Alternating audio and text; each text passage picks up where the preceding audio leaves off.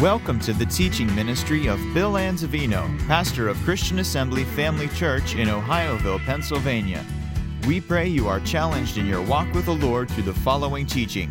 For more information about Christian Assembly Family Church or to subscribe to our free podcasts, please visit us on the web at cafamily.net. Praise God. We're going to talk about living by faith, growing in faith. I didn't know what the title of. We got so many titles, living by faith and whatever. But it's it's basically God wanting to take us to a higher level and elevate us to a place that he wants us to be. And I know that's all about faith. It's going to take faith to get us to the place that he wants us to be. So are you, are you on board with me? We want to get there, praise God. Before we look at our notes, we're talking about living by faith. Before we get there, let me just say this. Our attitude toward the things we've heard before will determine whether or not we grow in our faith and grow in the things of God. What do I mean by that? Sometimes we hear something over and we say, I heard that before. And we develop some kind of an attitude, a mental block that we don't listen to what's being said. It doesn't matter how many times you and I have heard what we've heard. Faith does not come by having heard. Faith comes by hearing and hearing and hearing and hearing and hearing over and over again. The same. And here's why. Remember the principle in First uh, Corinthians chapter three, where it talks about Paul said, "I planted, Uh, Apollos, what did he do? Watered. But who gives the increase? God gives the increase. Notice the three agents that are involved there the one who plants, the planter, the one who waters, the waterer, the one who gives the increase, the increaser. Those three. Well, what's the difference? Well, all you have to do is plant a seed how many times for it to grow? Once. So he plants the seed of the Word of God by proclaiming the truth of God's Word, and the first time you hear it, you heard it from the planter. The waterer is the one then who says the same thing over and over again. You can hear it from different sources, but it's the same truth. So, how many times do we have to water? Once. Often. Often. Praise God. Once you plant the seed, often you water that seed, or it's not going to grow. So what does that mean? We've got to hear it over and over and over and over and over and over again. You keep watering it and watering it and watering it and watering and watering, and it'll grow. But ultimately, who gives the increase? The increaser is God, and He gives the increase. So, in other words, it's not going to happen apart from the increaser, the one who gives the increase. You know what we should be saying every day? I don't want to just read this word to be detached from my life, to say, I put in my time and I read a chapter, a verse, or whatever. I want increase of revelation. I want increase of wisdom. I want increase of understanding. I want increase of my faith. I want you to make alive in me, a living thing in me, praise God, so I can use it to your honor and to your glory. So I want my faith to increase. Do you want your faith to increase? We got to get before the increaser. And that's the living God. Amen. Praise God. That's what we want. That's what we need, all of us. See, faith is one of the most important subjects of the Bible. Because without it, you and I cannot please God, we are told, Hebrews 11 6, right? We just can't please God without it. So it's absolutely essential and necessary. So we have to grow in our faith. To grow in our faith, we have to hear it over and over and over again. He went on to say, He that comes to God must believe two things. What two things? That He is and that He is a rewarder. He is. Well, who is He? Not like people say today, oh, there are many ways to get to God. There's many gods that are out there and all that. No, no, no, no, no. He is God.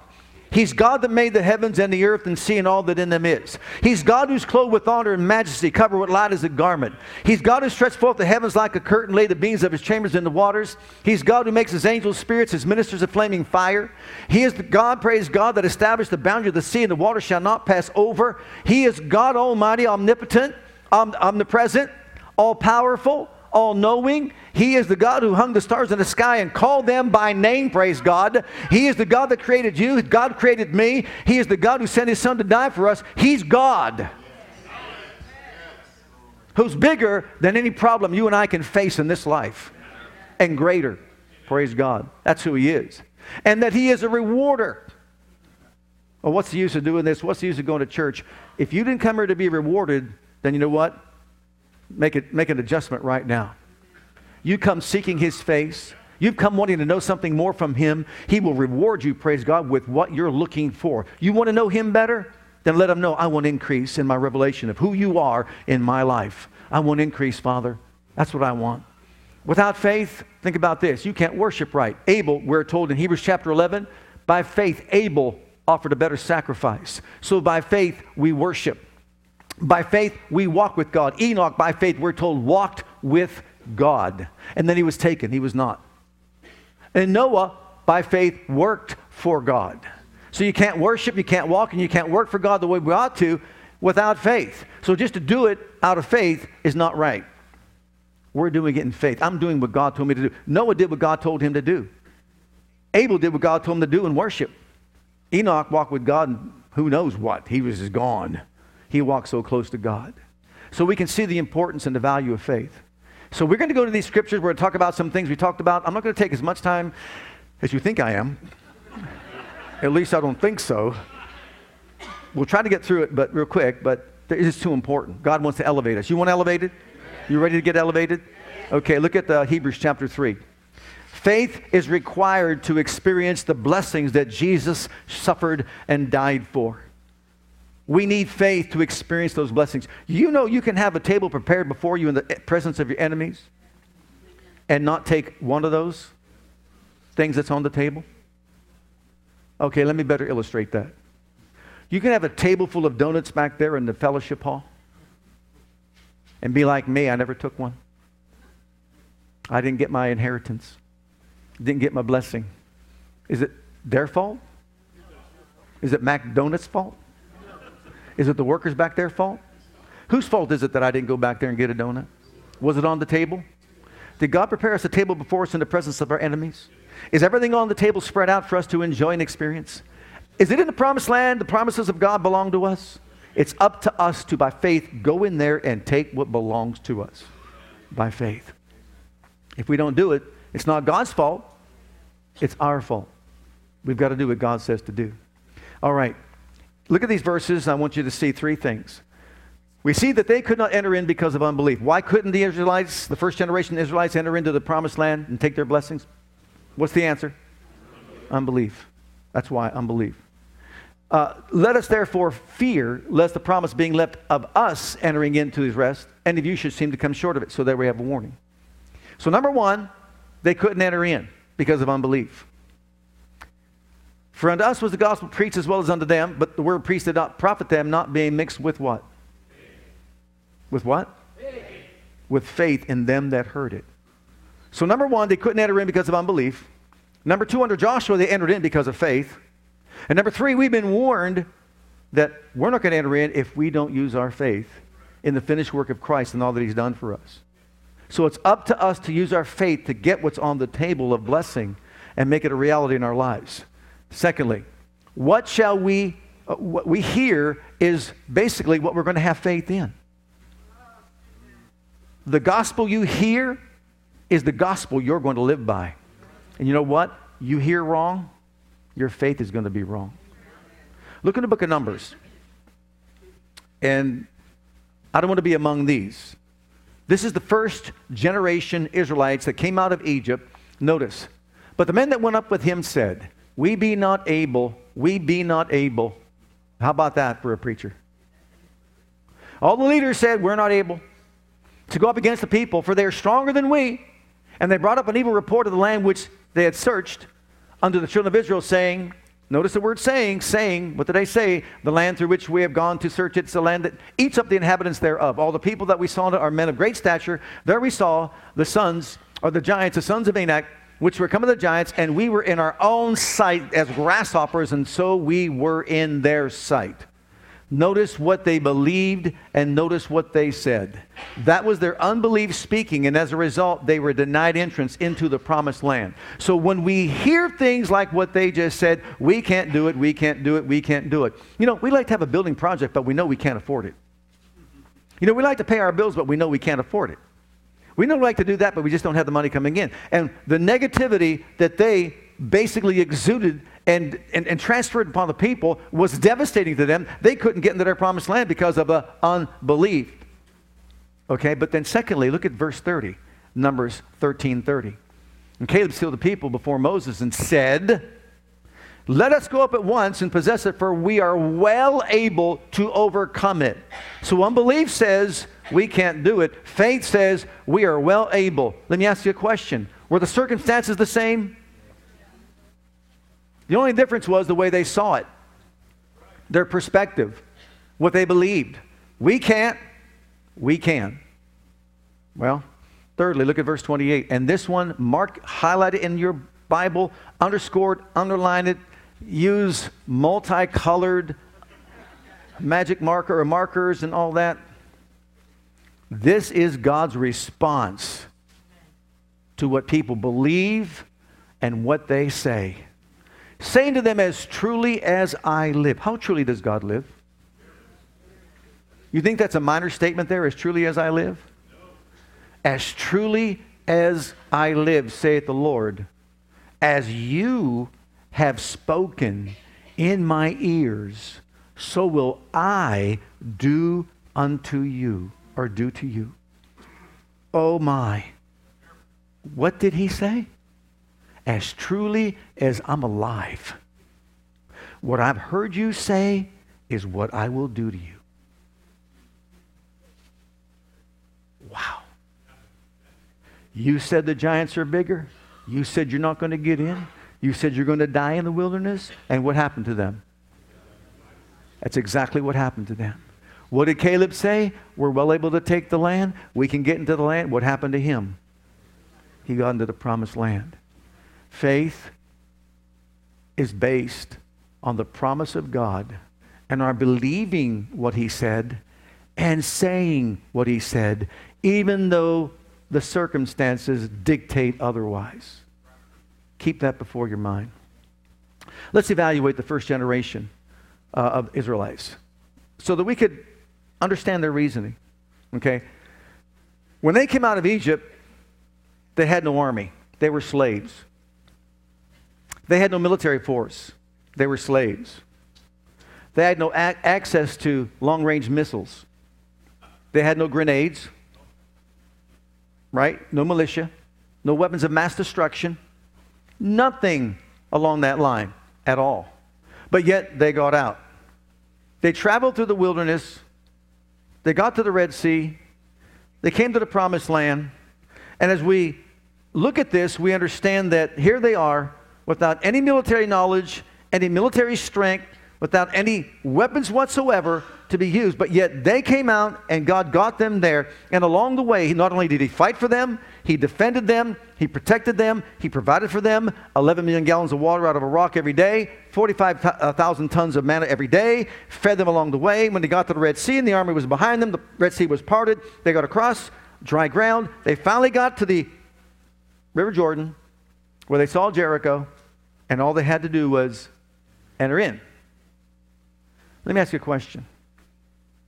The ites that were in the land, you know, the Jebusites, the Canaanites, the Amorites, the termites, all the ites of the land that were there, were they greater than Pharaoh's army?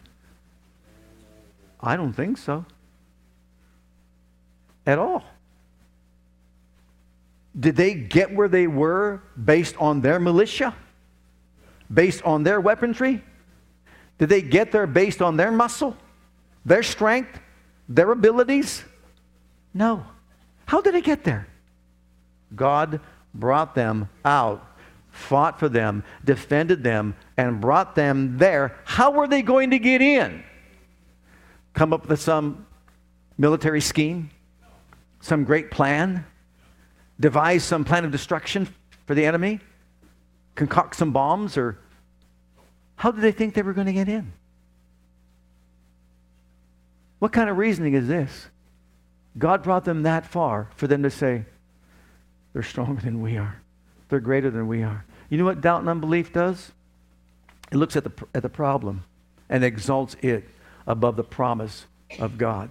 And it says the problem is too big. They didn't look at the promise of God.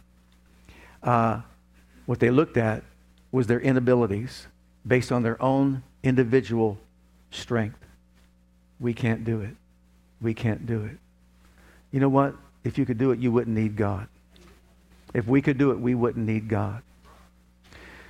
just reminded me of something that David said. Look at 1 Samuel chapter 17, verse 37, just to give us a, an understanding of what could be done when you believe God. You know the story of David and Goliath, I'm sure. And I'm, I pray that you know that he didn't kill him with stones, but with words. And you're going to hear the words that he used to kill the giant Goliath. Goliath from Gath defied the army of the living God and spewed out venom out of his mouth, saying that he was going to, on his own, because he's so big, so bad, so strong, so tall, so mighty. If you don't know the story, he was born, he was five foot six, and when he was born, weighed 162 pounds. Teeth, beard, mustache. And he grew to be about my size. I felt for his mother, but it, it was. David uh, said, now listen, he defies the armies of the living God. And what does he spew out all this venom? I'm going to kill you, destroy you, and who you are. If you can fight me, come and fight me. He thought he was so big bad, nobody could challenge him. He thought, we got this in the bag. And what does uh, David do? He says, well, who's this uncircumcised Philistine that defies the armies of the living God? What will happen to the man that kills him? What are you going to get? The money, the honey, and no taxes for the rest of your life. He was on it. And so he goes to Saul and says to Saul, I'm your man or your boy. And what does Saul say? Saul says, You can't fight him. Isn't that what those spies said? We can't do this. You're but a youth. He's been a warrior from his youth. Do you see how massive he is? My goodness, there's no possible way you can. And David said, moreover, the Lord that delivered me, the Lord that delivered me out of the paw of the lion and the paw of the bear, he will, he will, he will. He, is there a hint of doubt there at all? You know why he could say he will? He defeated the bears, he defeated the lions, and the last team is the Giants. And as far as he's concerned, the Lord that delivered me from the paw, he had experience in God. They that know their God shall be strong and do exploits. He knew his God. He was not playing video games out there watching the sheep at night. He was meditating, the Lord is my, I'm the shepherd of the sheep, but the Lord is my shepherd. I shall not want.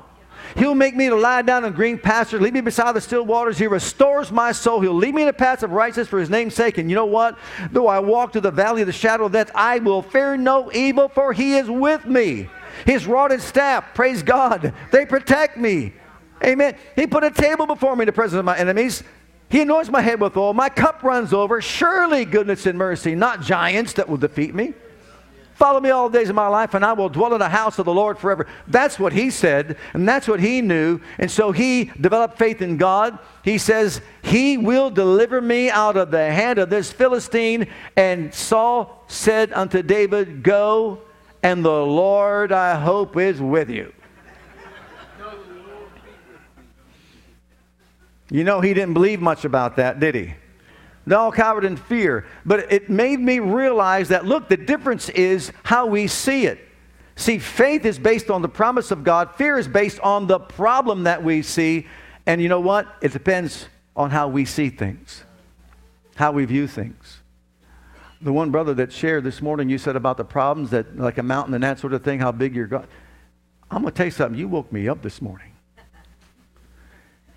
Because as I was getting, just, just waking, awakening this morning, the Spirit of the Lord just fell upon me and just said some things that I listed here for us. I didn't make you to be defeated, I made you to be victorious. I did not create you to be overcome, I created you to be an overcomer. And it just went on and on and on. I had to come here and change my notes and all that sort of things, just put some things around, uh, re- redo the different things, because God wanted us to hear this this morning. Look, we need to evaluate the gospel message in light of what you just heard. Look at Romans chapter 1, verse 16 and 17. The gospel message is a powerful message. And God moving in our hearts and lives is based on faith in the message, the promise of God, the performance of Jesus, not our performance. For I'm not ashamed of the gospel of Christ. It is the power of God. It is the power of God. The gospel is the power of God. It is the miracle working power of God that will change the heart and change the life of any person that will embrace it. Look at what it says. It's the power of God unto what? Salvation to everyone that believes, to the Jew first, also to the Greek. For therein is the righteousness of God revealed from faith to faith, as it is written, the just shall live by faith. Notice the word salvation. The word salvation is soteria in the Greek, and what it means is it's not only to save, it's to heal, deliver, preserve, and rescue. That's what it means. So the gospel is the power of God that saves, heals, delivers, preserves, and rescues. But for some reason, the church only basically agrees on the fact that, the, that God's grace saves, and we're saved by grace through faith, right? Ephesians 2 8, what does it say? For by grace are you saved through faith, right? So we understand that, we believe that, but that's not the only thing that it means. Go to a Schofield dictionary, you can look it up for yourself. He talks about the five different words that it really means in the Greek. So, thank God by grace we've been saved through faith, but also, for by grace are you rescued through faith. By grace are you preserved through faith. By grace are you healed through faith. By grace are you delivered through faith. So the body of Christ agrees to that, but you know what? Most of the body of Christ doesn't believe you've already been delivered, but you receive your deliverance by grace through faith. And for you to believe that, you've got to hear that. Because faith comes by hearing, hearing by the word of God. You check out most people in the body of Christ, they don't believe that Jesus died for their sickness and disease, even though it says it clearly stated in the scriptures. But he did. He did. We've got to believe it, embrace it, and act like it's so. Look at the next. To live by faith means to live by the finished work of Christ. I've got to have faith. Galatians 2:20. Boy, if you ever want to embrace the scripture, let this become your anthem. Let this become our anthem. I am crucified with Christ. Actually, in the literal Greek, I have been crucified with Christ. Nevertheless, I live. Are you alive? Yet not I, but Christ lives in me. Say with me Christ lives in me.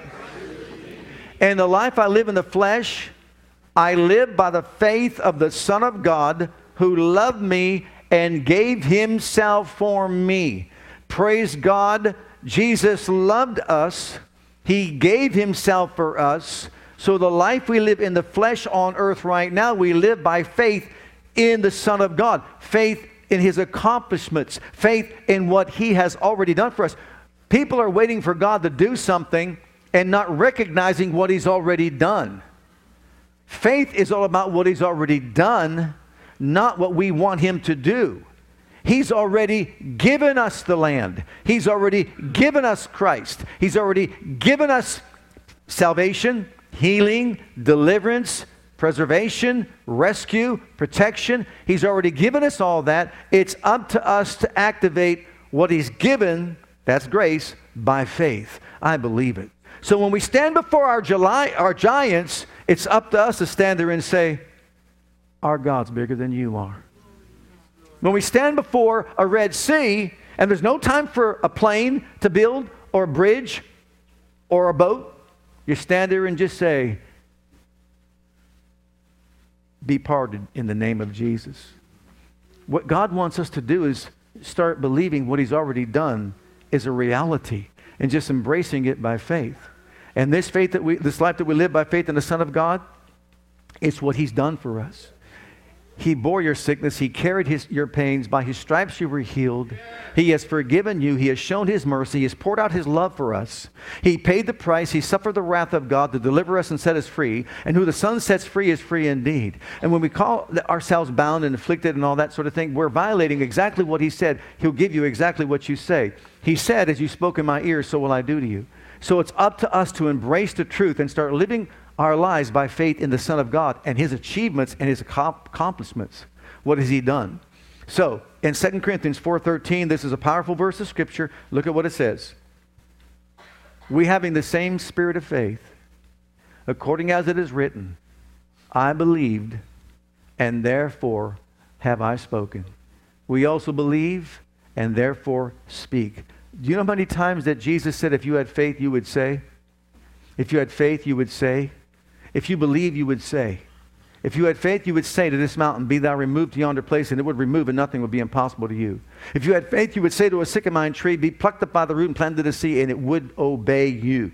That's how faith operates. You know, in Mark's Gospel, chapter 11, verse 14, it says, He answered the tree. He went to the tree and he answered the tree, and he said to the tree, No man eat fruit of thee hereafter forever. Remember that? You know, faith answers circumstances. Faith is the answer for our circumstances. The mountain is there standing before us. It's up to us to look at the mountain and do what? He didn't say take the mountain to God. He said speak to your mountain. Jesus said, Say to your mountain, be not removed and cast into the sea. And don't doubt in your heart, but believe that what you say will come to pass, and you'll have whatever you say. So he's saying for, to us that we're to speak our faith to the situation. And what's our faith based on? Who we are? Absolutely not.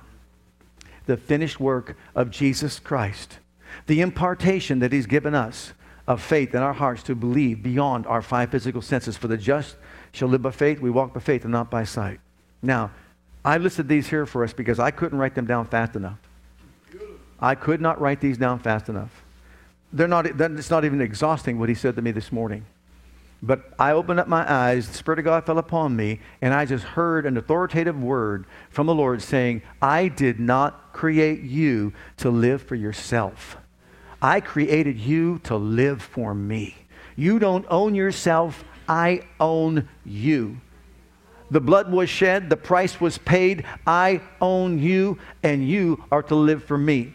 I didn't create you so that you can follow your own plans. He says, I created you so that you can deny yourself, take up your cross, and follow the plans that I have for you for good, not for evil, to give you a future and to give you a hope. I did not create you for death, I created you for life, to live a life that more abundantly. I did not create you for poverty and sickness, but for prosperity and health. I did not create you for fear, but for you to overcome fear by love, power, and a sound mind. Perfect love casts out all fear. Power in the name of Jesus to get it behind us. And a sound mind, praise God, He keeps us in perfect peace when our mind is stayed upon Him. I did not create you for f- sorrow, I created you for unspeakable joy. And when I came into your heart and I washed you from your sins in the blood of the Lamb, there was a joy inexpressible, a joy unspeakable and full of glory on the inside of you. That's what I created you for. And if there's sorrow standing you in the face and staring you in the face, it's time to start shouting shouting because if you want joy, you've got to shout for it. You've got to leap for it. Stop letting the mountain dictate to you. You start dictating to the mountain. Don't let the mountain speak to you. You speak to that mountain, praise God. And he said, Don't even take it to God. You speak to it. I told you to speak to it, not to take it to God. Isn't that what he said to do? Speak to your mountain. I've created you not for defeat, but for victory, praise God. He always causes us to triumph. I created you to be filled not with yourself, but with the Holy Ghost and power and the fire of God from on high. I did not create you, praise God, just to, to be filled with who you are, but who He is and His glory. He didn't create us to stop every uh, to be stopped by the mountains of adversity, but as we just said, to speak to them so that they can be removed. He didn't create us to be dominated by de- devils and demons. He created us, praise God, to cast devils out, as he said, in the power and authority of his name, take authority over all demonic activity that tries to come against us in this life. He did not create us to be confused, but to have the mind of Christ. Do you have the mind of Christ? We need to proclaim it and declare it. He didn't create us, praise God, to be overcome, but to be overcomers. He didn't create us for mediocrity, but for greatness through humility and service to the King not to live for ourselves, but to live for Him. Oh, thank God, every single day that we take in a breath, we're to praise Him for the breath that we breathe, to thank Him for the life that we live, to thank Him for the salvation that we have, to thank Him for His presence in our lives. He didn't create us, listen to this one, for impartation only. He created us for intimacy. What do I mean by that? Don't get me wrong. I believe we can lay hands on people for impartation. But you know what? We get whatever we do, it seems like we take it to an extreme because we're human beings. You can lay hands on people for impartation, but you're not going to live forever on that impartation. You take that impartation, you get into the presence of God, you get into your little prayer closet, and you stand there and say, Increase. I want increase. Oh, I want intimacy with you. I want increase. I want you to increase my. Who gives the increase? God gives the increase. Just because we go to here and there and listen to all these sermons and all that sort of thing, that's watering. But the increase comes in the throne room. alone with God. You want greater faith? Tell them, increase my faith. The Bible says no faith, little faith, great faith, perfect faith. Faith unfeigned. It talks about shipwreck faith and all different kinds of levels of faith. But you know what? The only way we're going to have increased faith is by getting into his presence and saying, Lord, Father, increase my faith. Increase my capacity to love. Increase my ability to forgive. And bring increase into my life. We present ourselves, just like we did at this altar right here. I want increase. Did you sense his presence in a powerful and glorious way? I'll tell you what, he wants us all to be filled with his fullness. Also, to fear his presence. He didn't create us to fear his presence, but to enter in by the precious blood of the Lamb. He didn't create us to be timid and shy, but to be bold as a lion. For the righteous are bold as a lion. He did not create us for sin consciousness, guilt, and condemnation, but to be righteousness conscious, knowing that we're the righteousness of God in Christ. He didn't create us to be bitter and unforgiving, but to be merciful and forgiving. God wants us to believe in our heart and put within our mouth everything that He said He has done for us in Christ. He wants us to go to the table that's placed before us and start looking at that table and start realizing this has already been done. Salvation is already done. All we have to do is receive it. The baptism of the Holy Spirit, listen, there are some of you here today, He wants to take you to another level. For those of you that don't believe in that manifestation of the Spirit, I'll tell you what, I challenge you sit down, read the scriptures for yourself in the book of Acts, and you will find out these blessed truths. The Jewish camp got filled with the Holy Ghost and spoke with other tongues in Acts chapter 2, 1 through 4. You can read it for yourself. Then you go to the Gentile camp. That's the only other camp that there is, Jews and Gentiles, at Cornelius' house 10 years later, and they got filled with the Holy Ghost, and they spoke with other tongues and prophesied as the Spirit of God gave them utterance. You go to the next one, the Apostle Paul got filled with the Holy Ghost and said, I speak in tongues more than you all. Then you go to Acts chapter 8, and you start where Philip went down to Samaria, preached Christ to them, miracles took place, signs and wonders took place. And it says that those people that were there got saved and baptized in water. But then they said for Peter and John to come down and pray for them. Why? Because they hadn't received the Holy Ghost. He prayed for them, they received the Holy Ghost. And that utterance that they saw that was there, that, that Simon saw, he wanted to buy. And then you go to Acts chapter 19, 19, it's almost 20 years later, and you find out this. Paul going to the upper coast of Ephesus by Corinth. He saw certain disciples there and he said, Have you received, have you received the Holy Ghost since you believe? And he says, We never heard there be a Holy Ghost. Well, then what were you baptized to, John's? He baptized to repentance. But there was one coming after him that he talked about was Jesus. He'll baptize you with the not in but the Holy Ghost and with fire. They got what? Baptized in water, and then Paul laid his hands on them, and they were all filled with the Holy Ghost and spoke with other tongues as the Spirit of God gave them. You'd have to deny the scriptures to say there's not a separate experience, a subsequent experience. It's a twofold work. Beloved, God wants to elevate His church to a place of victory over all the forces we face in this life. He wants to take people that are anointed and give them a greater anointing. He wants to lift their souls up to a higher place in Him where they know who they are and know what they have, so that when we infiltrate the world everywhere we go, praise God, we'll tell people about Jesus. He'll use us as His vessels of honor. We'll lay hands on the sick and they shall recover. We'll proclaim that Jesus is the only way to the Father, and we'll turn the world right side up for Jesus. Can you say amen? Let's all stand together before the Lord, saints of God.